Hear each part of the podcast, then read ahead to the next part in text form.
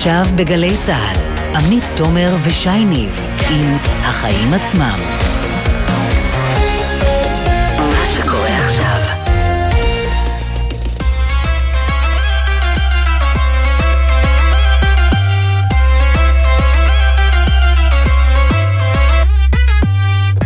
עכשיו, שש וארבע דקות, אתם על החיים עצמם, התוכנית הכלכלית-חברתית של אה, גלי צה"ל, אני עמית תומר, ולצידי מפזז פה שי ניב, ערב טוב שי. ערב טוב, אני אף פעם לא אפסיק אה, לרקוד מהג'ינגל החמוד הזה שסידרנו לעצמנו. לא ממצה, טוב מאוד, יפה.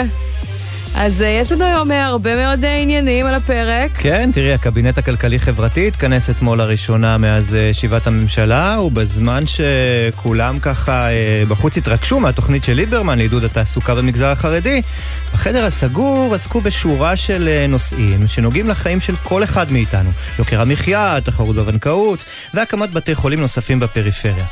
חבר הקבינט הזה ושר התקשורת יועז הנדל יהיה איתנו, וננסה לקבל ממנו הצצה ככה פנימה לדיונים. אה, נושא נוסף שנהיה איתו אה, היום זה מותם של שלושה פועלי אה, בניין השבוע. נראה שמכת התאונות באתרים עדיין נמשכת למרות הסכם הבטיחות שנחתם בשנת 2018, שהיה אמור לעצור את התופעה הזאת. אז עינב קרנר שלנו בדקה מה קרה עם ההבטחות הגדולות ששמענו אז לפיגומים בתקן אירופי, השתלמויות לקבלנים ועוד. ספוילר, לא הרבה, והיא גם תחשוף פה עיכוב נוסף בפעילות של אחד הצעדים הכי משמעותיים ברפורמה הזאת, שהיה אמור לקרות מהחודש הבא. כן, ומי אשם בכך? גלגול האחריות מגוף לגוף כל כך גדול, שהאמת, התקשינו להבין. אז הזמנו גם את מנהל אגף הבניין במכון התקנים, וגם את מפקח העבודה הראשי בזרוע העבודה, לנסות לתת תשובות. כן, ונדבר גם על השביתה שנמנעה ברגע האחרון באוטובוסים. שיבושים אמנם לא היו, אבל המצוקה של הנהגים שם שטוענים שהם לא מרוויחים מספיק, ונהנים מהטבות כמו ותק, נמשכת. אנחנו נהיה עם אחד מהם. כן, וגם, האם בקרוב נוכל להעלים את טביעת הרגל האינטרנטית שלנו? הצעת חוק חדשה מבקשת לתת לנו את הזכות להישכח, לפחות ממאגרי המידע של החברות. כן, מסתבר שיש אה, אחת כזאתי, אבל קודם כל, שי, מה הכותרת שלך הערב? טוב, אז הכותרת שלי, עמית, מגיעה מהנמל הפרטי והחדש בחיפה, שחצי שנה אחרי ההשקה המתוקשרת והציפיות הגבוהות שהיא הביאה איתה, הנמל הזה עומד היום ריק ומיותם מעבודה. כל זה למרות השקעה של מיליארדי שקלים מהקופה הציבורית, את יודעת, אנחנו אומרים נמל פרטי, אבל בסוף זה מהכסף של כולנו. ולמרות שמחוץ לנמל הסמוך, הנמל הממשלתי, יש פקק ענק של אוניות שמחכות לפריקה. לפי אבי בראלי, הכתב הוותיק של דה מרקר, אותה מדינה שטרחה להקים שני נמלים נוספים בשם קדושת התחרות, המוצדקת כנראה, מערימה עכשיו בעצמה קשיים ומגבילה את היכולת של הנמל החדש בחיפה להתחרות. דוגמה קטנה, נו. במשך חצי שנה, הנמל הזה מבקש ממשרד הכלכלה היתר עבודה בשבת. בדיוק אותו היתר שיש לנמל הממשלתי מעבר לפינה. רק כדי לסבר את האוזן, היתר העסקה בשבת, יש משהו, יש למשהו כמו 400, אה, אולי יותר, חברות שונות במשק, משלל תחומים שונים. נמל כידוע זה שירות uh, חיוני, את יודעת. כן. עכשיו, בינואר האחרון, שרת הכלכלה אורנה ברביבאי הגיעה בעצמה לביקור במקום. הדרישה להיתר העסקה בשבת שוב עלתה, והיא הבטיחה לבדוק. תוך שבוע הגיעה גם תשובה. מה את אומרת? התשובה שלילית? שלילית, בזנת. כלומר, אפילו לא מסמוס, אלא ממש לא, נוקב. תקשיבי לתשובה, אין היתר העסקה בשבת, למה? ראש מינהל אכיפה והסדרה במשרד הכלכלה הסביר. יש לשקול טרם מתן ההיתר את מסורת ישראל וקיום חלופות להעסקה במנוחה השבועית. תשובה אמיתית. אוקיי, יפה שהמסורת אה, חשובה לפעמים, מה שנקרא. אז זהו, בנמל אחד צריכים להתחשב במסורת ישראל, בנמל השני אה, פחות. אז תראי, כשמספרים לך עמית שהממשלה עובדת יומם וליל כדי להוזיל את יוקר המחיה, תזכרי את הסיפור הקטן הזה מהנמל, כי ככה בדיוק הדברים נראים. כן, טוב, אז אה, אני אה, ככה אתן כקונטרה קצת חדשות טובות מכיוונה של שרת הפנים איילת שקד, שהחליטה לעצור את התוכנית להרחבת העיר יוקנעם על חשבון שטחי שמורת הטבע עמק שלום, שטח ירוק ויפה באזור אה, רמות מנשה. זה מגיע אחרי תקופה של מאבק מצד ארגונים סביבתיים נגד הכוונה להפוך את פניית הטבע הזאת לאתר בנייה, כדי להרחיב את יוקנעם, שבה מתגוררים מעל ל-20 אלף תושבים, והיא מבקשת להוסיף ולהתרחב, למרות שהצפיפות בה לא מאוד גבוהה. גבוה ביחס לערים אה, אחרות. נגיד שהעיר הצפונית קיבלה גם גיבוי מוועדה מקצועית בראשות מנכ"ל משרד הפנים אה, לשעבר, שתמכה במהלך, אבל שרת הפנים, שהייתה צריכה לתת לו את החותמת הסופית, הפתיעה והחליטה אחרת. עכשיו, למה זה מעניין? כי מדובר בהצלחה די נדירה של מאבק סביבתי, עוד בתקופה בה מחירי הדירות מזנקים. נזכיר בשנה האחרונה, כך גילינו אתמול, הם עלו ביותר מ-11 אחוזים. שזה מעל הצפי שממילא היה גבוה. זהו, אז יש איזו בהלה שהיא מוצדקת כעיקרון, לבנות ולבנות כדי להגדיל את ההיצע, הרבה פעמים בלי לחשוב מה המחיר, לא תג המחיר, אלא מה uh, קורה uh, בתמורה, מה אנחנו מפסידים. במקרה הזה המחיר הוא שלילת יעד טיולים פורח, שאלפי מטיילים עולים אליו לרגל מדי שבוע, וגם לזה יש מקום. נתחיל? יאללה.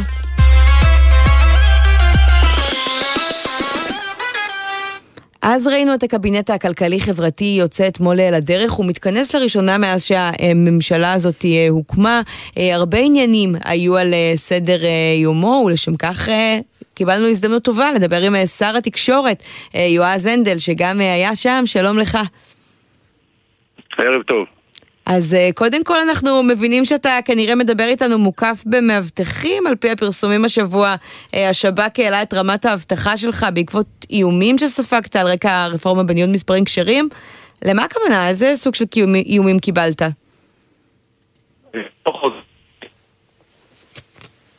רגע, יכול להיות שמאיימים לנו גם על הקו, כי אנחנו לא שומעים אותך כל כך טוב. יש יהיה לו שיבושים, תנסה אולי אה, לשפר. קצת אירוני, שר התקשורת, שיבושים בקו. הנה, אתה איתנו? אולי כש... טוב, תשמעי, כשיגיע סיב אופטי אולי ל... כן. למשרדינו הצנועים ביפו, mm-hmm. אז אולי גם הקו ככה אה, ישתפר. אני בטוח שהוא ירצה לדבר על הסיבים, כן? אנחנו ננסה לתפוס אותו על עוד עניינים. נכון, תכף אנחנו... יוקר המחיה, עוד כמה דברים, אבל אנחנו נגיע גם לענייני הטלקום והסיבים. אה, תשמעי, הזכרת את הנושא של המאבטחים אה, סביב אה, יועז הנדל, אז את יודעת, אנחנו קצת, אנחנו כאילו עושים את זה באיזשהו גיחוך. אבל זה, זה, זה עצוב. ברור. זה עצוב וזה, וזה מפחיד, וכל העניין הזה בכלל של הפרוטקשן במגזר החרדי, שאם אה, אה, בעל אה, חנות סלולר לא, את יודעת, לא, לא מוכן לאותם תנאים שוועדת הרבנים דורשת, כן. אז פשוט מנפצים לו את חלון הראווה של החנות. כן, אז בוא, בוא נשמע מהשר הנדל שאמור להיות איתנו עכשיו, איך מאיימים עליו. איתנו? כן, אני איתכם. אז אה, קודם כל זאת הייתה הוכחה חיה לכך שאנחנו צריכים לשפר את התשתיות של הקליטה והכיסוי במדינת ישראל, וזה היעד שלנו במשרד התקשורת ב-2022. כן, איפה אתה נמצא ל... עכשיו? איפה הקליטה לא כל כך טובה? אנחנו ריכלנו קצת בנ... על העניין הזה. אני בנסיעה באזור ירושלים מהכנסת, אה, אבל אה, זה מלמד אותנו שאנחנו באמת, זה יעד חשוב של משרד התקשורת השנה, אחרי שרפורמת הסיבים יצאה לדרך, ואנחנו כבר עם 50 אחוזי פריסה. אז השנה אנחנו רוצים להעלות ל-95% את הקליטה והכיסוי בכל רחבי מדינת ישראל. אתם יודעים שהחברות השקיעו פחות בשנים האחרונות בגלל אה, כן. הרווחים שלהם. אז נא לשלוח אותם גם לצומת הזו שככה גרמה לנו לשיבושים, אבל... אה, הרבה, הרבה אזורים, הרבה אזורים. אבל אני חוזר למה ששאלתם כן. אותי. אה, אנחנו עם רפורמה בתחום הטלפונים הכשרים, רפורמה שעוררה הרבה מאוד כעס, אבל למעשה היא מפרקת קרטל. קרטל uh, בתוך המגזר החרדי שעד היום החזיק 500 אלף, uh, כ-500 אלף מנויים שלא יכולים לנהל את המספר שלהם, שקובעים להם מה חסום ומה לא וגם יושבים על שרשרת המזון של המכירה והשיווק וקובעים לחנויות שאם הם לא ישלמו להם uh, כמה אלפי שקלים בחודש אז הם לא יקבלו תעודת כשרות והטלפון יהיו חייבים לקנות, המכשיר עצמו יהיו חייבים לקנות מהם במקום ב-100 שקל, ב-200 או ב-400 שקל. בקיצור, קרטל שיושב על uh, כלל כן. התחומים, ובדרך כלל יש נטייה לחברות כאלה, או לסמי קרטלים כאלה, לא לאהוב תחרות, ואני מפרק את זה, זו הכוונה אז שלי. אז אני מבינה שאתה עדיין אה, נחוש, אה, למרות הכל, להמשיך ברפורמה הזאת ולהוציא אותה לדרך, אבל באמת, איזה סוג של איומים אתה מקבל? האיומים פחות חשובים, אני באמת אומר, קיבלתי אני והסביבה הקרובה שלי, ויש איומים שאני אפילו לא מכיר, זה לא, שוב, לא אני עושה את הערכת מצב, mm-hmm. זה מאוד אה, לא נוח אה, ונעים להיות אה, מאובטח ככה. זה מקשה מאוד על החיים, אבל זה גם לא נורא. אבל אתה יודע, אתה אומר קרטל, אתה אומר קרטל כאילו אנחנו עוסקים פה ב, ב, רק בדיני אה, תחרות, ובואו נקרא לילד בשמו, זה, זה פרוטקשן, אנחנו רואים, הזכרתי את זה קודם כשירדת מהקו, אנחנו רואים אה, אה, חלונות ראווה שמנפצים לבעלי אה, עסק במגזר החרדי, רק משום שבואו נגיד את האמת, הם לא רוצים לשלם. והדבר הזה הרי לא יכול להתקיים, גם אם תפתח את הסיפור הזה לתחרות, שמעתי אותך מדבר על זה שגם מול שרי ש"ס השבוע במליאה, אמרת אז תקימו אה, ועד רבנים אה, משלכם, כי יש את הוועד אה, אה, של אגודה שהוא כנראה קצת אה, קיצוני יותר. אז בסדר, אז תהיה תחרות בין ועדות רבנים, ועדיין נראה פה פרוטקשן וכל מיני אה, דברים אה, מאוד אפלים, אז מה עשינו בזה? לא, אתה לא תראה, כי... ואני בכוונה פניתי אליהם מכיוון שניסו בעבר להקים ועדת רבנים ספרדית. אני יודע את זה כי יש לי את הציוד במשרד כן. רק לפני שנתיים, ועצרו אותם. זאת אומרת, אותה קבוצה לא נתנה לאנשי ש"ס להקים ועדת רבנים משלה, ויתרה מכך, אותה קבוצה חסמה טלפונים של רבנים של ש"ס, זאת אומרת, הרב יוסף ומשפחתו, שהעבירו שיעורי תורה, חסמו אותם מלהעביר את זה. זה לא שעכשיו זה חוקי צניעות או שזה משהו שקשור לכשרות. אבל אני רוצה לקחת אתכם קומה למעלה, מכיוון שהעיסוק שלי בזה הוא לא עיסוק עכשיו כדי לשנות את אופייה של החברה החרדית. להפך, אני אומר להם, אני רוצה ומעריך את אורח החיים שלכם, אבל לא יהיה במדינת ישראל אוטונומיות, זה קומה אחת מעל. במדינת ישראל אי אפשר לאפשר שבאזורים מסוימים לא יהיה חוק וסדר, מדינת ישראל לא תהיה. זה נכון למגזר הערבי ולמה שאנחנו רואים בנגב ובגליל, ואני עוסק בזה עם החברות הפיראטיות במגזר הערבי, Mm. וסוגר אותן אחת אחרי השנייה, או שהן יכולות ללכת להסדרה, וזה נכון במגזר החרדי. אבל אתה אומר אה, בחוק שלו- לגבי המגזר החרדי, אני לא אה, מתכוון לשנות את אורח החיים שלהם, ובינתיים בקבינט החברתי-כלכלי אתמול כבר אה, התחלתם לתכנן את הגזירה החדשה לחרדים, שזה שלילת הטבות והנחות כמו מעונות יום ואולי אפילו ארנונה לאברכים שאינם עובדים. איך, איך זה מתיישב?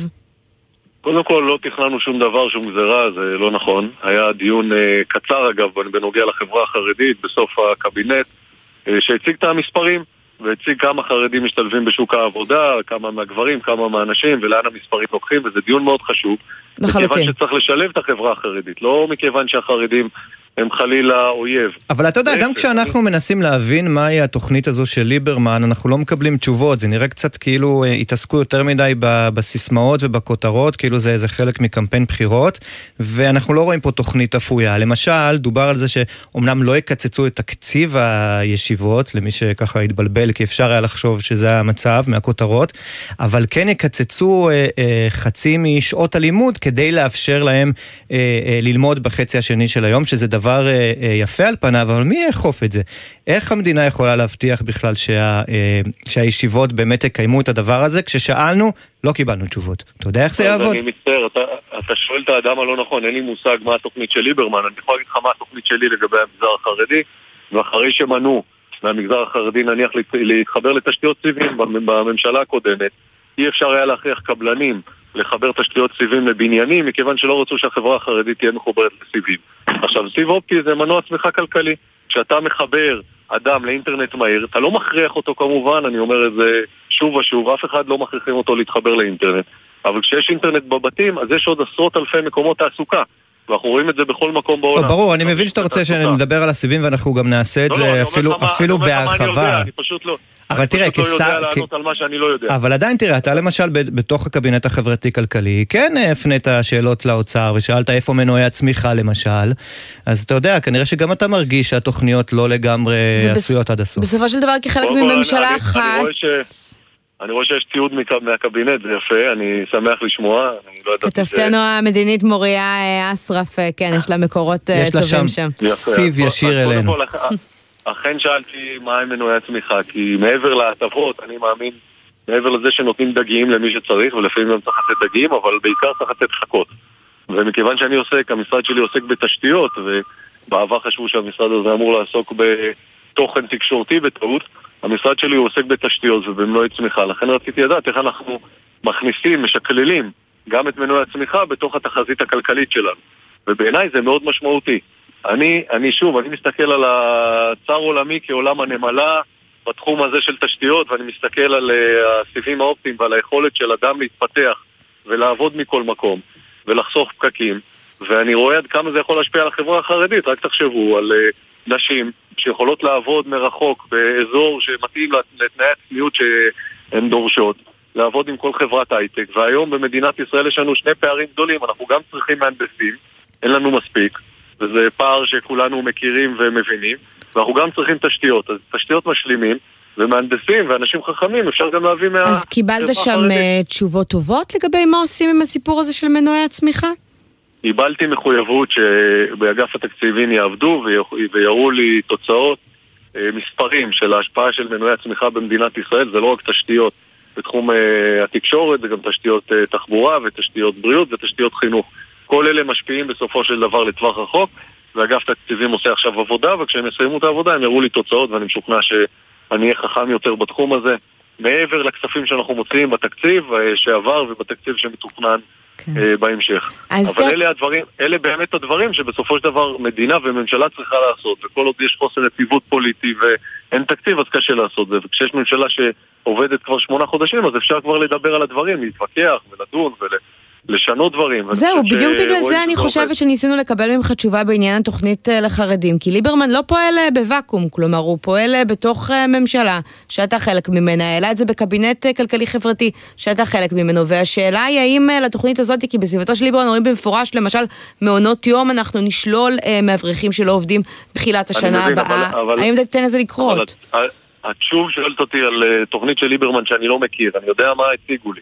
הציגו לי בקבינט הכלכלי-חברתי את, שוק התעסוקה החרדי וקבענו שנמשיך את הדיון. ברגע שיציגו לו תוכנית כזאת, אז אני אוכל לדון בה. אני, אני אגיד לך מה הוא, לא, מה הוא ישמח לשמוע. קשה לי להסתמך על השאלה שלך, אני מתנצל, אבל אני, אני עונה בצורה מאוד ישירה. אני חושב שצריך אה, לייצר מנועי צמיחה לחברה החרדית. אני חושב שבמדינת ישראל חלק, מה, חלק ממנועי הצמיחה זה זכויות וחובות לכל אזרח, כולל חרדים וערבים במדינת ישראל, ותשתיות.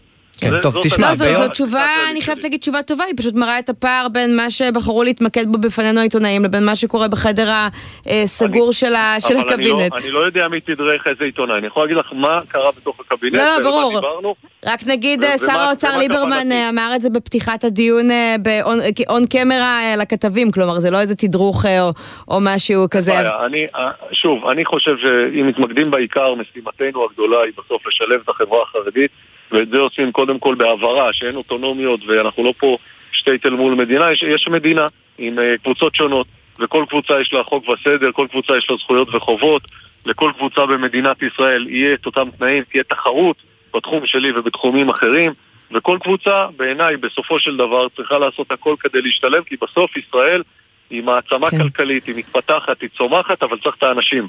בלי הכוח אדם האיכותי מאוד שיש גם בחברה החרדית וגם בקבוצות אחרות, אנחנו לא נצליח, ולכן צריך לעשות שינוי, אי אפשר להמשיך לטמון את הראש בחול.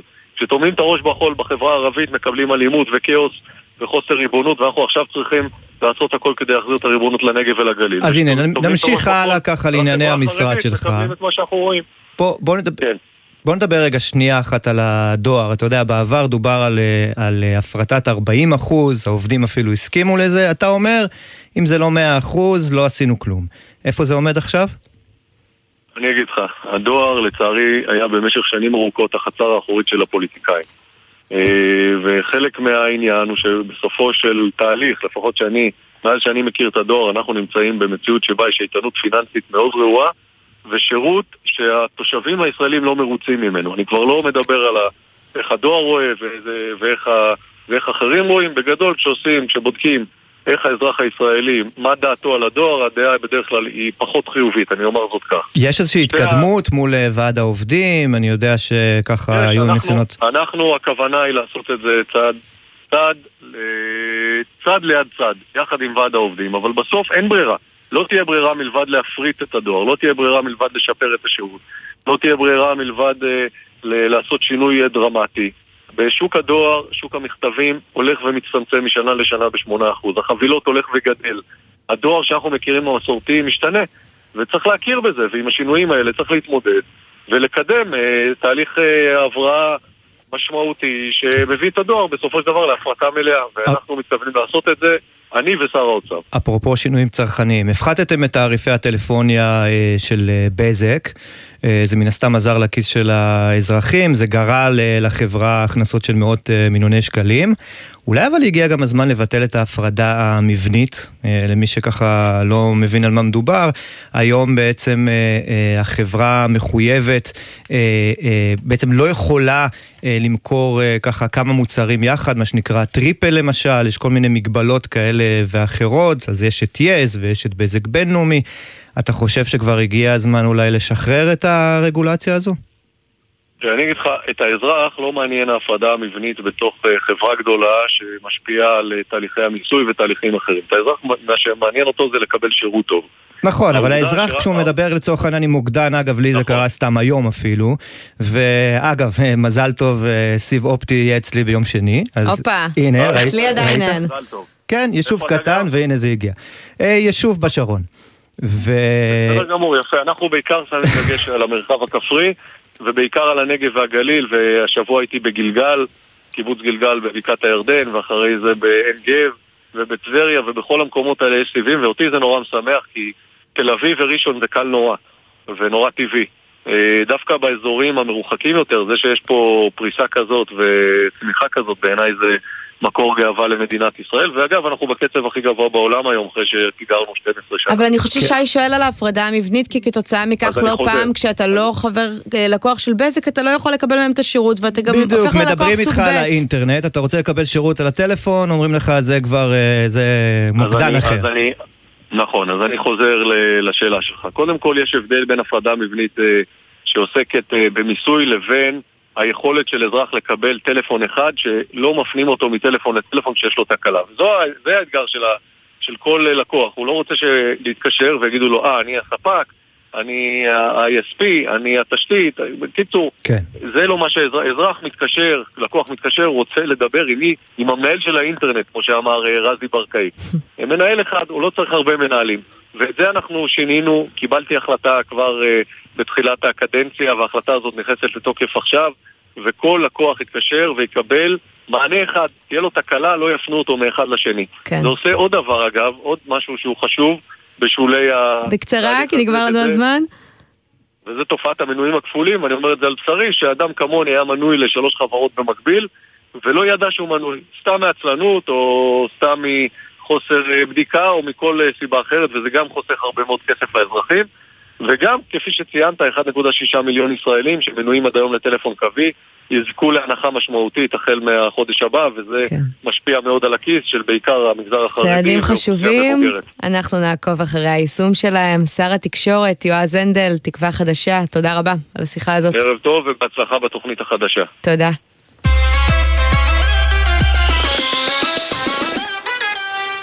עכשיו אנחנו uh, למכת uh, התאונות באתרי הבנייה. רק השבוע ראינו ששלושה פועלי בניין uh, נהרגים באתרי uh, הבנייה השונים ברחבי הארץ, והדברים האלה פשוט לא היו אמורים לקרות יותר. זה כבר כמעט הגיע uh, לשביתה uh, במשק מרוב שהנושא הזה היה בוער. היו הסכמים, היו הבטחות, אבל בשטח... נעשה ספוילר? לא, לא קרה הרבה, אבל uh, למה לעשות uh, ספוילר מעבר לזה? בואו ניתן לכתבתנו עינב קרנר uh, לדווח. אני באמת חושב שיש לנו פה יום מיוחד, טוב שמשתפים פעולה, טוב שבא שביתה, שביתה לא הייתה המטרה. לפני קצת יותר משלוש שנים המשק כמעט עצר את פעילותו, זה קרה בעקבות ריבוי תאונות העבודה בענף הבנייה ואוזלת היד של המדינה שנמנעה מלטפל בבעיה שגבתה רק אז, בשנת 2018, את חייהם של 34 פועלים. התוצאה של בטיחות, זאת המטרה, ואנחנו משלבים ידיים ואומרים לעובדים בענף הבנייה, אנחנו חושבים עליכם, אתם יקרים לנו, ואתם תהיו בטוחים בעבודה. אבל נדמה שהחגיגה הייתה מוקדמת. גם בשנת 2022 הפועלים ממשיכים להיות לא פעם מופקרים לגורלם. רק בשבוע שעבר שני פועלי בניין בני 30 נפלו אל מותם מהקומה 40 באתר בנייה בשכונת בבלי בתל אביב. השבוע נהרג פועל בניין נוסף לאחר שנפגע מזרוע מנוף, וב-2021 נהרגו 32 פועלים. רק שני פועלים פחות מהמצב טרום ההסכם. איך יכול להיות שזה עדיין המצב? בדיקת החיים עצמה מגלה שהתוכנית שהייתה אמורה לשנות את המתרחש באתרי הבנייה נשארה ברובה על הנייר. בין השינויים המשמעותיים בהסכם, החלת תקן חדש לפיגומים הישנים שגרמו לאחוז ניכר מהתאונות. זה מה שהיה אמור לקרות, אבל על פי הערכות של התאחדות הקבלנים, פיגומים בתקן האירופי נמצאים כיום במאות אתרי בנייה בלבד, מתוך כ-14 אלף בישראל, וב-30% מהאתרים אין פיגומים כלל. למה? על פי התקנות החדשות שנכנסו לתוקף בינואר 2019, משרד העבודה היה אמור להפוך את התקן האירופי למחייב תוך חצי שנה עבור פיגומים שגובהם מעל שישה מטרים. אלא שהדבר לא נעשה, כי לטענת משרד העבודה רק במרס 2021, כמעט שנתיים וחצי לאחר חתימת ההסכם, מכון התקנים התחיל לאשר דגמים. עכשיו האכיפה אמורה להתחיל בחודש הבא, אבל אנחנו חושפים היום שגם זה בסימן שאלה. ממסמך שהגיע לידינו עולה כי מכון התקנים דורש שלא יוקם פיגום באתר בנייה ללא אישור פרטני של מהנדס מבנים, או במילים אחרות, נדמה שהמכון חושש מהאישורים שהוא בעצמו נותן. וכך בינתיים בשטח אין פיגומים ואין אכיפה, כפי שמסביר ניר ינשובסקי, סגן נשיא התאחדות הקבלנים, בוני הארץ. הכוונה הייתה טובה, אבל החקיקה והתקינה וכל התהליכים הבירוקרטיים מסביב יצרו מצב קפקאי. בפועל המדינה לא מאפשרת ולא אפשרה עד היום להביא פיגומים. וגם החובה להצטייד ברשתות מגן לעבודה בגובה לא יושמה, משום שבמשרד העבודה והרווחה טוענים שאלה נועדו לפיגומים החדשים, ולכן רק שייכנסו לתוקף, המשרד יוכל לחייב את הדרישה גם לרשתות מגן. הנה חבר הכנסת חיים כץ, באותם הימים שר העבודה והרווחה. זאת המטרה שלנו, שיעבור, יעבדו. אני מקווה שהשילוב הזה כנראה שיהיו עוד קצת קשיים בדרך, יחד נתגבר, נשקיע, ואני מקווה שהבטיחות תהיה המוטו המוביל של הקבלנים במדינת ישראל. גם השתלמויות הבטיחות שנועדו להטיל את האחריות על הקבלן, קבלן משנה, מהנדס ופועל הבניין, היו אמורות לצאת לדרך כבר לפני יותר משנה ולהחליף את המצב הנוכחי. לפיו האחריות כולה מוטלת על מנהל העבודה, אך גם ההשתלמויות האלה עדיין לא החלו. כשפנינו בנושא למשרד העבודה והרווחה נמסר לנו משם שזה אמור לקרות בתוך חודשיים-שלושה, אבל בינתיים המצב הפרוץ באתרי הבנייה נמשך, וזה עולה בחיי אדם. ועכשיו ננסה להבין מי אחראי למחדל הזה, לגרירת הרגליים בכל כך הרבה סעיפים שיכלו להציל חיים, ובשביל זה אנחנו מצרפים אלינו את עינב קרנר שהביאה את הסיפור הזה, שלום. שלום שי, שלום עמית. וגם את הדוקטור בני ברוש, מנהל אגף הבניין במכון התקנים, ואת חזי שוורצמן, מנהל מינהל בטיחות ומפקח עבודה ראשי בזרוע העבודה במשרד הכלכלה. שלום לשניכם. ערב טוב, עמית שי, עינב וחזי. אז uh, כשעינב בעצם פנתה uh, לתגובות וניסתה לברר ככה מי אמור לעצור את הדבר הזה ולגרום לדברים לזוז, היא נותרה קצת מבולבלת, נכון עינב? האמת שכן, תראי, תראו, אין ספק שכל הגורמים שדיברתי איתם, גם אלה שנמצאים כיום בשטח וגם אלה שהיו בעבר בזמן חתימת ההסכמים, כולם סבורים שמדובר בתופעה מאוד חמורה שצריך להוקיע אותה לגמרי, וזה מחדל חמור שעד עכשיו לא נעשה שום דבר, אבל ממה שאני מתרשמת בעיקר נראה שהאחריות מתגלגלת מאחד לשני, ויש המון בלאגן, אף אחד באמת לא יודע מה הוא צריך לעשות, כן. גם בשטח, גם בקרב בקרב מקבלי ההחלטות. אז בואי ננסה לשאול אולי קודם כל את uh, חזי, אלו יעדים שאתם uh, הצבתם, uh, משרד הכלכלה, משרד הרווחה, uh, לוח זמנים שפשוט לא עומדים בו, למה? קודם כל, אני רוצה לתקן, רוב סעיפי ההסכם כן התגשמו במהלך השנתיים האחרונות, אני מדבר על נושא של קו החיים או קו החם, דיווחי אזרחים. אבל הנה, עובדה שזה לא משנה את התמונה, כלומר ב-2021 נהרג אה, מספר מאוד דומה של פועלים אה, כמו ב-2018, לפני כל הצעדים שכן עשו. קודם כל, במהלך השנתיים האחרונות, בהשוואה ל-19, שהייתה שנה קטלנית במיוחד, הייתה ירידה של 4% אה, במספר הרוגים, אבל אנחנו לא... הייתה גם, אה, הייתה גם קורונה לא- בזמן לא... הזה, היו אתרים סגורים. הקורונה ב-2020, זה מה שאמרו לנו ב-2020, ענף כן. הבנייה הוחרג על ידי החלטת ממשלה, ב-2021 אותו מספר הרוגים גם היה. זאת אומרת קורונה קורונה, אבל ענף הבנייה עבד כרגיל. בוא ניקח, בוא, בוא ניקח דוגמא את עניין הפיגומים למשל. תוך חצי שנה okay. אוקיי. עד שנה וחצי כבר היו אמורים להיות פה פיגומים עם תקן אירופאי. אגב, פיגומים שהיו גם uh, לפני כל ההסכם הזה, פשוט uh, נכון. מעט מאוד קבלנים הביאו אותם, כי הם עולים משהו כמו 50 אחוז uh, יותר. למאזינים שלנו רק נגיד, זה פיגומים uh, uh, מסיביים יותר, ממתכת, לא איזה עץ uh, מאולתר, עם uh, פסים ככה צהובים שאפשר uh, לראות בצורה uh, ברורה. Uh, והדבר הזה באמת רק מתי מעט הביאו את זה לכאן. למה אנחנו לא רואים לא את זה בשטח? בוא, בוא נספר על הפיגומים. קודם כל הפיגומים זה אחד האלמנטים הכי חשובים באתר הבנייה, זה החזות של אתר הבנייה. ואנחנו מקבלים המון דיווחים על פיגומים לא תקינים. רק היום נפלו שלושה עובדים מפיגומים לא תקינים. פיגום uh, ישראלי, פיגום אירופאי, כמעט ואי אפשר ליפול ממנו. אז למה לא חייבתם את הקבלנים להביא את הפיגומים האלה? רגע, אז קצת סקירה היסטורית ב-20 שניות. התקנה אה, נחקקה בינואר 19, כל פיגום בענף הבנייה הישראלי צריך להיות לפי תקן ישראלי שבעצם מאמץ את התקן האירופאי. מנהל הבטיחות היה ערוך לאכיפה על כל עשרות מפקחיו, שזה לא הרבה, כן, אבל אה, לא אושרו פיגומים. מכון התקנים לא אישר את הפיגומים עד למרץ 2021. אמרנו, טוב, באוגוסט 2021 בואו נתחיל לאכוף.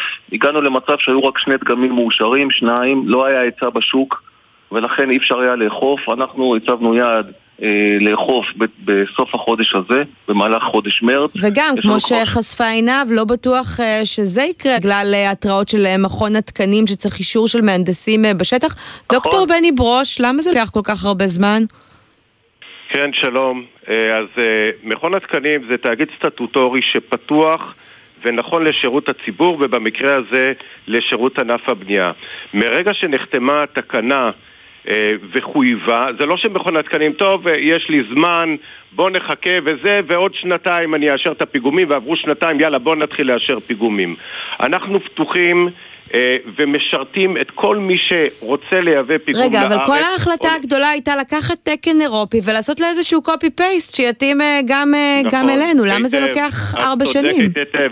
לא רק שזה לוקח ארבע שנים, זה קרה אפילו לפני שנחתמה התקנה הזאת. זה קרה בשנת 2014-2015, התקן הישראלי אימץ לחלוטין, למעט מספר שינויים לאומיים, כי בכל זאת יש לנו אופי בנייה. אז איפה אה, הבעיה? אנחנו, אנחנו לא מבינים. בני. אני אסביר. בשנת 2014-2015 יש תקן ישראלי לפיגומים שמאמץ את התקן האירופי. התקנה נחתמה אחרי זה וחייבה לעבוד לפי התקן הזה. מרגע זה, שלושה חודשים לאחר מכן, כאיזשהו זמן טכני, מכון התקנים היה ערוך לבדוק גם, גם פיגומים שמיוצרים בארץ, גם פיגומים קיימים שמיובאים מחו"ל, וגם פיגומים שמישהו רוצה אולי לתכנן ולעצב אותם במיוחד לפי התקן אה, כפי שמדינת ישראל... אתה יודע מה? סליחה על השאלה, אני חייב לשאול. אם יש תקן אירופאי של אה, האיחוד האירופי, כן? למה עם כל הכבוד אנחנו צריכים עוד תקן של המכון הישראלי? בדיוק זה העניין, התקן הישראלי אימץ את התקן האירופי והתקנה קבעה בצדק שהיא מחייבת את התקן הישראלי. דוקטור ברוש, זה, בסוף זה, כל זה ההסברים האלה מתעלמים מהעובדה שמתים פה יותר מ-30 פועלי בניין בשנה ושאת התופעה הזאת צריך לעצור ושלא הגיוני שהכריזו על צעדים לפני ארבע שנים. והצעדים האלה לא מיושמים עד היום כי לוקח זמן לתקנן תקנים, כלומר משהו חייב לא, להיות אה, יעיל ומהיר יותר. אני מוכרח לתקן אותך, אוקיי. אני חוזר עוד פעם, התקן שהוא חוברת עם סעיפים, תעשה ככה וככה ואל ת, ותגביל את הכוח ותגביל את הגובה ואת הרוחב, התקן כבר היה כתוב שנים לפני התקנה. נדמה לי שמה שדוקטור ברוש מנסה לומר לנו זה שיש פה ספין. יש פה ספין, מנסים uh, לגלגל על, uh, מכון על מכון התקנים את האחריות. אפשר היה להביא מזמן את הפיגומים האלה לכאן, והקבלנים לא רוצים, המדינה לא ממש אוכפת. לא, זה לא מדויק. אז הנה, לא אז, ניתן, אז ניתן לחזי שוורצמן להגיב על זה. אתה אומר שזה לא ספין. תקן, היה תקן מ-2014, ינואר 19, תאריך היסטורי, כנסת ישראל חוקקה תקנה שכל פיגום חייב, שימו לב, חייב להיות בכל, בכל אתר אה, באתרי הבנייה בישראל. מהרגע הזה מתחיל שעון החול לעבוד. מכון התקנים הצהיר תוך שלושה חודשים מתחיל לאשר פיגומים. עד מרץ 2021 אין לנו אפילו דגם אחד. כל הענף מוכן, יש כבר שמונה דגמים, הופתענו, לקב... הופתענו לקבל אתמול מכתב שמגדיר עוד דרישות ועוד תנאים. אנחנו היינו מוכנים כבר לאכיפה עוד שבועיים, מי... עכשיו כנראה... אז רגע, מי, מי הריבון במדינת ישראל? משרד הכלכלה אה, שחתום על ההסכם התקנים, או מכון התקנים? מכון התקנים, מכון התקנים זה הגוף היחידי, היחיד בישראל, שלפי חוק התקנים אמור לאשר את הפיגומים. לא משרד הכלכלה ולא משרד העבודה, אפילו משרד ראש הממשלה לא יכול לאשר דגמים של פיגומים. אז כל ההסכם הזה לא שווה את הנייר שעליו אה, חתמו, נכון? אנחנו מבקשים ממכון התקנים אה, לאזור כוח ולאשר דגמים של פיגומים ולצאת לדרך, כי אחרת ייפלו עוד עובדים ואנחנו נהיה באותו מצב. בני, עוד כמה זמן נראה את זה קורה? עוד כמה זמן נראה את התקנים האלה מאושרים וכתוצאה מכך את הפיגומים מגיעים לאתרי הבנייה? יש כבר היום שמונה דגמים וארבעה, וארבע חברות עם פיגומים מאושרים שיכולים לשנות מסה קריטית. תראו, גם אה, מסכות מגן שמכריזים, משרד הבריאות מכריז על הצורך, אז בהתחלה הם יכולים להיות יקרים כי השוק מצומצם, ואחרי זה המחיר הופך שווה לכל נפש. שוב, אבל מדוב, מדובר דגמים... על ארבע שנים, אז אני שואלת בסופו של דבר, אני... חברים, ושיענה מי מכם שיכול לתת תשובה לסיכום. אחרי שגזרנו סרטים והבטחנו הבטחות וצללנו למציאות והבנו שהיא מורכבת יותר, תוך כמה זמן נראה את השינוי הזה בגזרת הפיגומים, בגזרת ההשתלמויות, שינוי שבעצם יכול להביא לירידה של עשרות אחוזים בכמות הפועלי בניין שמתים. יש איזה לוח זמנים, הערכה? אני מבקש להתייחס. אני, אני אומר שאנחנו מחזקים את ידי מנהל הבטיחות בתוקף שלו. אה, לאח... כבר עכשיו מפברואר שהתקנה תהיה מחייבת, ברגע שהיא תהיה מחייבת אף אחד לא יישב על הגדר וכל התנועה שהתחילה רק בחודשים האחרונים, משהו כמו חצי שנה, שהבינו שהתאריך מתקרב ואין ברירה, צריך לעמוד בתקנה, אז התחילו, אה, התחילה הצפיפות והתור במרכאות בשערי מכון התקנים, בואו אשרו לנו. מכון התקנים לא ניגש לשוק וניגש לכל מיני פועלי אה, פיגומים ואומר להם, תגיד לי איזה פיגום יש לך, אתה רוצה שאני אאשר אותו לפי תקן? כל מי שבא אלינו מקבל יחס מקצועי כן. וליווי כבר היום המינהל טוב. צריך לעמוד בתוקף על מה שהוא אנחנו... החליט. זמננו אה, לצערי נגמר, למרות שעדיין לא שמענו איזשהו לוח זמנים, אבל עינב קרנר שלנו שהביאה את הסיפור הזה תמשיך לעקוב יחד איתנו. תודה רבה לשלושתכם. תודה רבה, ערב טוב.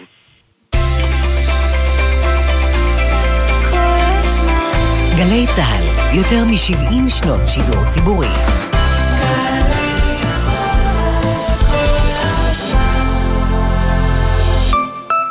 שלום, כאן רני איידלר, מנכ"ל תמיר, תאגיד המחזור של ישראל. היום יותר מתמיד, שמירה על הסביבה תלויה בכל אחת ואחד מאיתנו. לכן אני מבקש מכם להקפיד ולזרוק גם את אריזות הפלסטיק, כמו אקונומיקה, שמפו, חומרי ניקוי, מרכך כביסה ועוד, רק לפח הכתום. יחד נשמור על הסביבה. תמחזרו, זה מה שעושים היום. תמיר, חברה לתועלת הציבור. אוניברסיטת בר אילן, האוניברסיטה הצומחת בשלוש השנים האחרונות על פי נתוני המל"ג. מזמינה אתכם ליום פתוח כפול בזום. מתי? ביום שישי 18 בפברואר וביום ראשון 20 בפברואר. חפשו בגוגל יום פתוח כפול, אוניברסיטת בר אילן. משפיעים על המחר היום. אנחנו באנו להשפיע, פיה, פיה.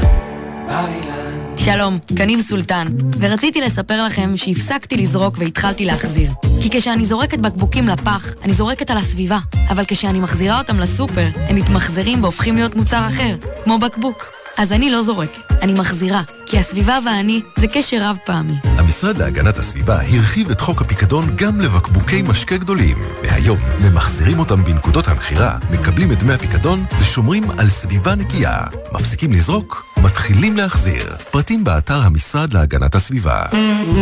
זירות תרבות בירושלים. אתם מוזמנים לסוף שבוע של תרבות ואירועים בירושלים. ישראל אהרוני והילה אלפרט בזירת אומנות הבישול. להקת ורטיגו ורוני סומק בזירת מחול ושירה. אהוד בנאי וג'יש בזירת מוסיקה דו-לשונית. זירה רב-תחומית של אופרה, מוסיקה, מחול ואומנות רחוב. ועוד עשרות מופעים מגוונים למזמינים חבילות לינה בחודשים פברואר ומרס בירושלים. עוד פרטים באתר iTravelJerusalem.com להתרגש בחורף הירושלמי.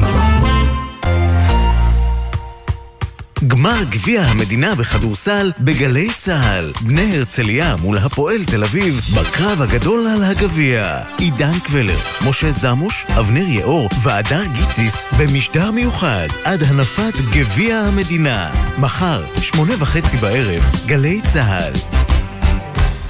עכשיו בגלי צה"ל, עמית תומר ושייני עם החיים עצמם. חזרנו ועכשיו אנחנו לשביתה שכמעט הייתה היום אה, באוטובוסים אה, רבים של אה, החברות קווים, אפיקים ודן דרום. בסוף היא נדחתה לתחילת החודש הבא בשביל לתת זמן למשא ומתן מול הצדדים, אבל המצוקה של הנהגים היא לא נדחתה ולא התבטלה, היא עדיין קיימת. אז אנחנו רוצים לדבר עם מחמד אריש, נהג אוטובוס ונציג ועד איגוד כוח לעובדים. שלום. שלום לך, אה, מוחמד אה, הרש, לא מחמד, סליחה, השתדלתי אה, לבטא את השם כמו שצריך, לצערי... ממש קל, תהיי בריאה, אין בעיה, הכל טוב. כן, אז תספר לנו קצת ככה, אתה נהג אוטובוס של איזה חברה, של איזה קו, איפה אתה פועל? אני נהג אוטובוס של חברת סופרבוס, עובד בעמקים. ובמה אתה אה, נתקל שם? כלומר, מה מפריע אה, לעבודה שלך שחייב להשתנות ברמה של גם אה, לעצור את פעילות הקווים אם זה לא ישתנה? את חושבת שבזמן הזה במדינת ישראל אפשר לחיות משכר של 8,000 שקל? עם משפחה, עם, עם ילדים, עם כל הצעות, אני לא חושב שאף אחד עכשיו יכול לשרוד. עם כל יוקר המחיה שיש עכשיו לנו במדינה, אף אחד לא יכול לשרוד. אנחנו כבר מחודש אוקטובר פתחנו במאבק למען אה, העלאת השכר ל-55 שקלים ודרישות אה, גם לשפר את תנאי העבודה שלנו. 55 שקלים לנו... לשעה במקום 43 שקלים לשעה כיום, נכון?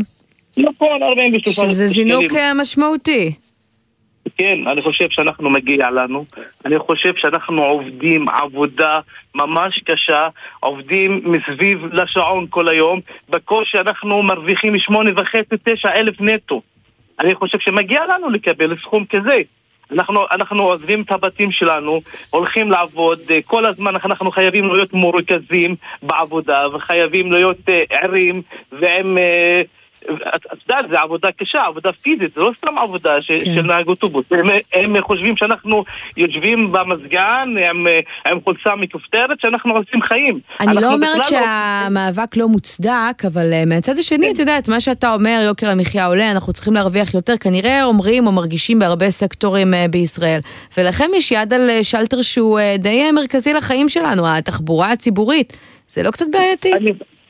אני חושב שהתחבורה הציבורית היא הווריד הראשי של המדינה הזאת. למה אתמול כל, אה, כל החברות הם טסו לבית המשפט שיהיה צו מניעה שלא תהיה שביתה? למה את חושבת? לא, בדיוק, הם, נכון, אני אומרת, אבל זה אמצעי אה, לחץ יודעים, שצריך לחשוב. הם יודעים שאנחנו, את, את הכוח שלנו, אם אנחנו נפסיק כל האוטובוסים ואף אחד לא יעלה על הקו, אנחנו נעשה נזק עצום. אז בגלל זה ככה הם טסו לבית המשפט והגישו צו מניעה. אז אני פונה מפה לשרה לשרת התחבורה מרב מיכאלי, בבקשה תתעוררי כבר, אנחנו נמצאים במצוקה. די, אנחנו באמת אה, אה, צריכים את העזרה שלה, אנחנו, אנחנו חייבים לקבל את התנאים שלנו. מוחמד, תגיד לי, אה, אתם מדברים לא כן, רק על העלאת שכר, נכון? יש גם עניין של רצף זכויות, מה נכון, שקורה הרי שכל נכון. פעם שיש מכרז אנחנו... חדש של משרד התחבורה, אז בעצם הוותק שלכם והתנאים מתאפסים, נכון? למה ש...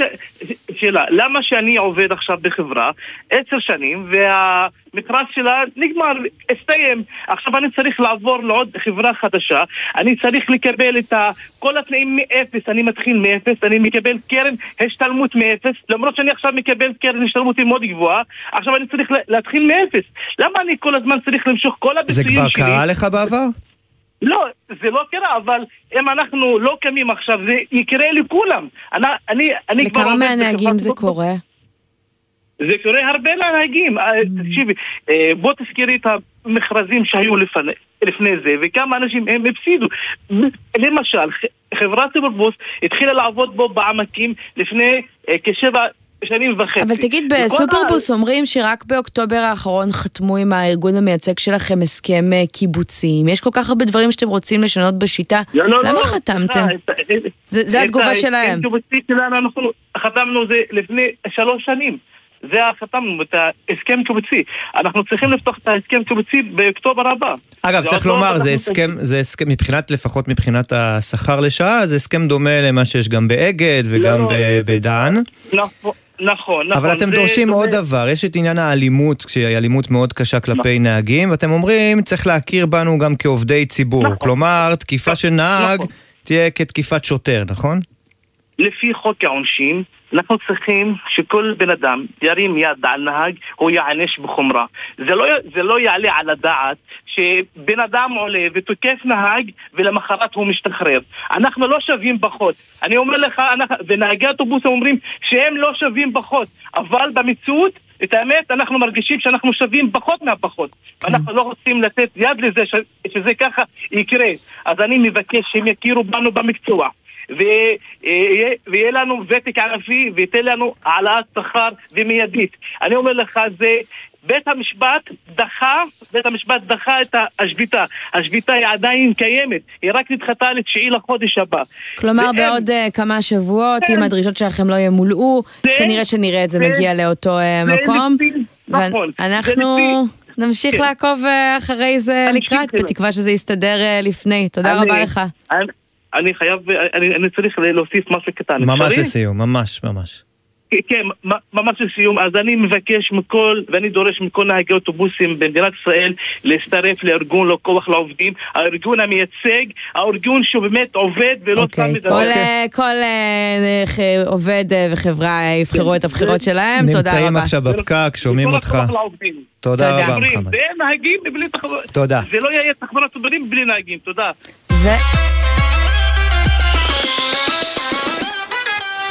טוב, תשמעי, את יודעת, אנחנו רואים uh, את העיסוק בבתי החולים, הרבה פעמים אנחנו רואים את uh, איכילוב בכותרות, ויש איזה כל מיני uh, כתבות יחצניות ורוקדים עם כוכבים, ואת יודעת, מערכת הבריאות האמיתית נמצאת במקום אחר. אתמול בוועדת הבריאות של, של הכנסת קיבלנו איזושהי טעימה ככה קצרה ממה שקורה שם, הפערים בין מרכז לפריפריה, ובואי ככה, לפני שנעלה את המרואיין שלנו, בואי נשמע קטע משם. אני, עומדים לי ארבע כותרות שצופתות ופוגעות, אני מרגיש אותם כאילו חץ בלב. Okay. אוקיי. אפליה נוראית, הזנחה נוראית, קיפוח נוראי והפקרות. עד יומי האחרון כרופא אני אשאר לעבוד ואני אלחם על הבית החולים הזה, עד, כולנו נילחם עד הסוף. כן, את הדברים האלה אמר דוקטור אה, בועז בלוך, מנהל יחידה פסיכיאטרית במרכז הרפואי העמק אה, בעפולה. ונמצא איתנו uh, כאן בפרופסור נדב דוידוביץ', ראש בית הספר לבריאות הציבור באוניברסיטת בן גוריון וחבר בפורום לחיזוק הרפואה בפריפריה. שלום פרופסור דוידוביץ'. שלום, ערב טוב. שמעת את הדברים האלה אני מניח, וגם בטח צפית במה שהתרחש בוועדה. איך קורה שככה אנחנו לא רואים רופאים אה, ותחומים אלמנטריים בבתי החולים שמשרתים אוכלוסייה כל כך אה, גדולה בסוף? אז קודם כל צפיתי אתמול אה, בדיון, וזה בהחלט דברים אה, מהלב, ואני נמצא באוניברסיטת בן גוריון, והיו דיונים די דומים שמזכירים לי את מה שקרה אתמול, של באמת רופאים אה, שנותנים את נשמתם אה, וזועקים אה, את הזעקה. אה, לצערי הסיפור הזה הוא ארוך שנים, יש פה אה, פערים שהם פערים היסטוריים. צריך לומר שמשרד הבריאות אה, ב-2010, אחרי תקופה שפחות שם ליבו לנושא הזה, הקים יחידה שעוסקת בנושא של התמודדות עם פערים בבריאות, ובהחלט השתנו הרבה דברים, אבל צריך לומר, ואני אומר את זה בצער רב, כיום, שימו לב מה שאני הולך להגיד, הפריפריה מסבסדת את המרכז. מה הכוונה? אנשים שמשלמים בפריפריה, אנשים שמשלמים בפריפריה מס בריאות אה, זוכים בסופו של דבר אה, מבחינת ההוצאה לבריאות אה, על פי מספר המיטות לנפש, מספר רופאים אנשי בריאות אחרים לנפש, זוכים... ומקבלים פחות שירותים בעצם. שהיא בעשרות אחוזים יותר נמוכה. שוב, יש הרבה מאוד מאמצים, מוזכר אתמול בדיון באמת תהליך שקרה בסורוקה בעשור שניים האחרונים, באמת קרו שם תהליכים אה, מדהימים, אבל אה, בפריפריה צריך להבין קודם כל אנשים אה, חיים פחות, גורמי הסיכון כמו עישון, השמנה, נמצאים יותר אנשים יותר חולים בסכרת, והאירוניה פה, הדבר הנוראי, שהיית אומר אוקיי, אז הם צריכים לקבל יותר שירותים דווקא ולא, הנגישות היא יותר אה, נמוכה. תגיד, אה, כל הסיפור הזה התפוצץ ועלה אתמול בגלל אה, פיטורים של מנהל בית החולים העמק, והייתה הרבה ביקורת גם כלפי קופת החולים כללית, שבעצם אחראית על שורה ארוכה של בתי חולים בארץ, וכנראה לא נותנת להם בדיוק את אותם תקצוב ו- וכלים. למה זה צף רק עכשיו כשיש סכסוך כזה, ועד כמה הבעיה הזאת היא באמת עניין נפוץ ולא סגירת חשבונות? קודם כל, אה, דוקטור זיו רוזנבאום אה, למד איתי רפואה, הוא בן כיתה שלי והוא אדם אה, נהדר. אני יודע שהוא פשוט נמצא בבית חולים ממש מחמש בבוקר עד חצות, זה סדר גודל, באמת משקיע את נשמתו. צריך להבין שהסיפור הוא מורכב, וקודם כל בהחלט קופות החולים לצערי, ואני לאו דווקא מדבר על כללית, בגלל התחרות הן משקיעות יותר באזור המרכז הרבה פעמים. הן כן מנסות להתמודד עם הפערים אה, בפריפריה, אבל יכולות לעשות יותר, אבל גם בסוף אנחנו צריכים לדבר על אה, משאבים, אה, ופה במשך שנים מנסים לתקן דברים. אתן לכם רק דוגמה קטנה. יש החלטת ממשלה על הקמת בית חולים נוסף בנגב 2014, שאפילו מכרז עדיין לא יצא, וגם החלטה על הקמת בית חולים נוסף בצפון. וכל עוד לא ייתנו מספיק משאבים, ראינו את זה גם בקורונה, למערכת, כולל בפריפריה, גם החברתית והגיאוגרפית, אנחנו נמשיך לראות את הדברים האלה. הבעיה היא לא רק בבתי החולים, היא גם אה, ברפואת הקהילה, כולל ברפואה אה, יועצת, וכמו שאמרתי, הנגב והצפון כרגע פשוט מסבסדים את המרכז, זה דבר שנשמע מוזר. אה, זה קורה דרך אגב לא רק בביטוח. גם בביטוח המשלים, נכון. גם, נכון, בביטוחים המשלימים, אמנם ביטוחים משלימים פחות נרכשים אה, בפריפריה. אנחנו רואים לא מבחינת מה שנקרא לא... משלימים, אני מעדיף שזה ייכנס לביטוח הציבורי, אבל אנשים שם גם לפעמים צריך להשתתף השתתפות עצמיות ואין את הכסף, או צריכים לקבל את השירות, הוא נמצא רק אה, תשמע, במרכז. ראינו וגם להשאיר בעבר- את כוח האדם בפריפריה, אני רק אשלים את הדבר כן. הזה. אמ, אנחנו חייבים להבין שזה לא רק נושא של אה, משכורות ותנאי עבודה, שגם שם יש מה לשפר, זה גם המשפחה. המשפחה רוצים שיהיה חינוך טוב לילדים, שיהיה תרבות, ולכן ההשקעה פה היא השקעה רחבה יותר מאשר רק במערכת הבריאות. ראינו בעבר, בסביב 2011, כשהמדינה ממש אה, רצתה, העניקה אה, אה, מענקים מאוד גדולים עבור התמחות בפריפריה, רופאים שעברו גם לפריפריה ול- ולמקצועות במצוקה, מענקים של 250 אלף שקל, אפילו חצי מיליון שקלים. זה נגמר ככה די מהר. יש אה, מנוס מלהחזיר את התמרוץ הזה? קודם כל אני גאה לומר שפעם ראשונה שההסתדרות הרפואית העלתה את הנושא הזה, זה היה בכנס מצפה רמון שוויון בבריאות שאנחנו הקמנו בזמנו, אה, ואכן הדבר הזה הביא רופאים לפריפריה, ואנחנו יודעים שזה לא מספיק, זה לא מה שרק ישאיר אותם. אה, יש אה, דוגמאות אה, מאוד חשובות אה, שאנחנו עובדים עליהן, אה, כמו למשל לראות איך תושבי הנגב והצפון אה, יקבלו עדיפות אה, לקבלה למקצועות אה, בריאות, כי הסיכוי שתושב הנגב למשל אה, יישאר בנגב אחרי שהוא מסיים ללמוד רפואה הוא פי שלוש מאשר אה, מישהו שגר במקור במרכז.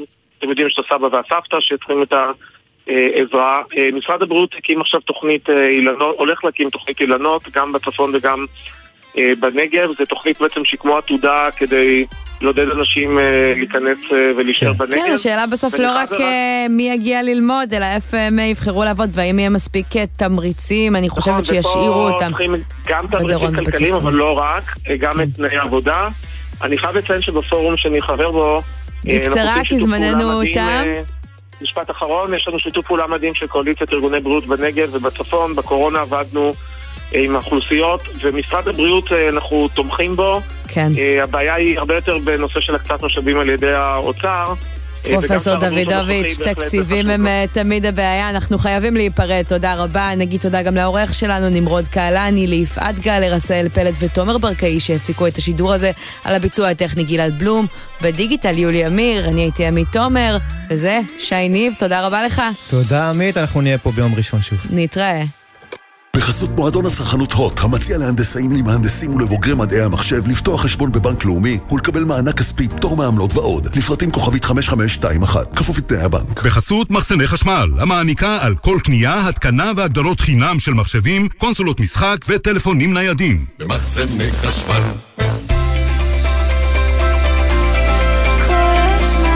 גלי צה"ל, יותר מ-70 שנות שידור ציבורי.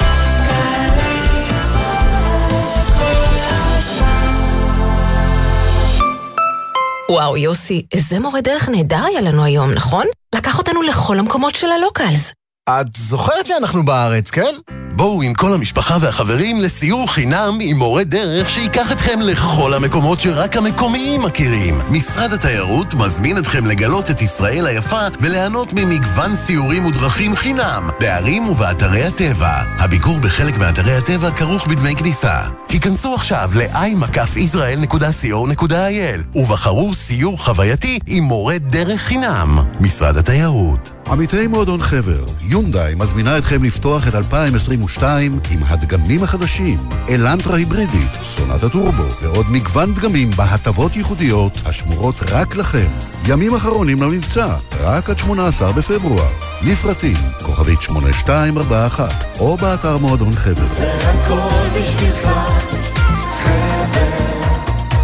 גם ברחוב הזה, שאתה נוהג בו עכשיו, האזרחית הוותיקה ליד מעבר החצייה עלולה לטעות ולחצות בלי להסתכל. עשרה כמה שפחות זה פי שניים סיכוי לחיות.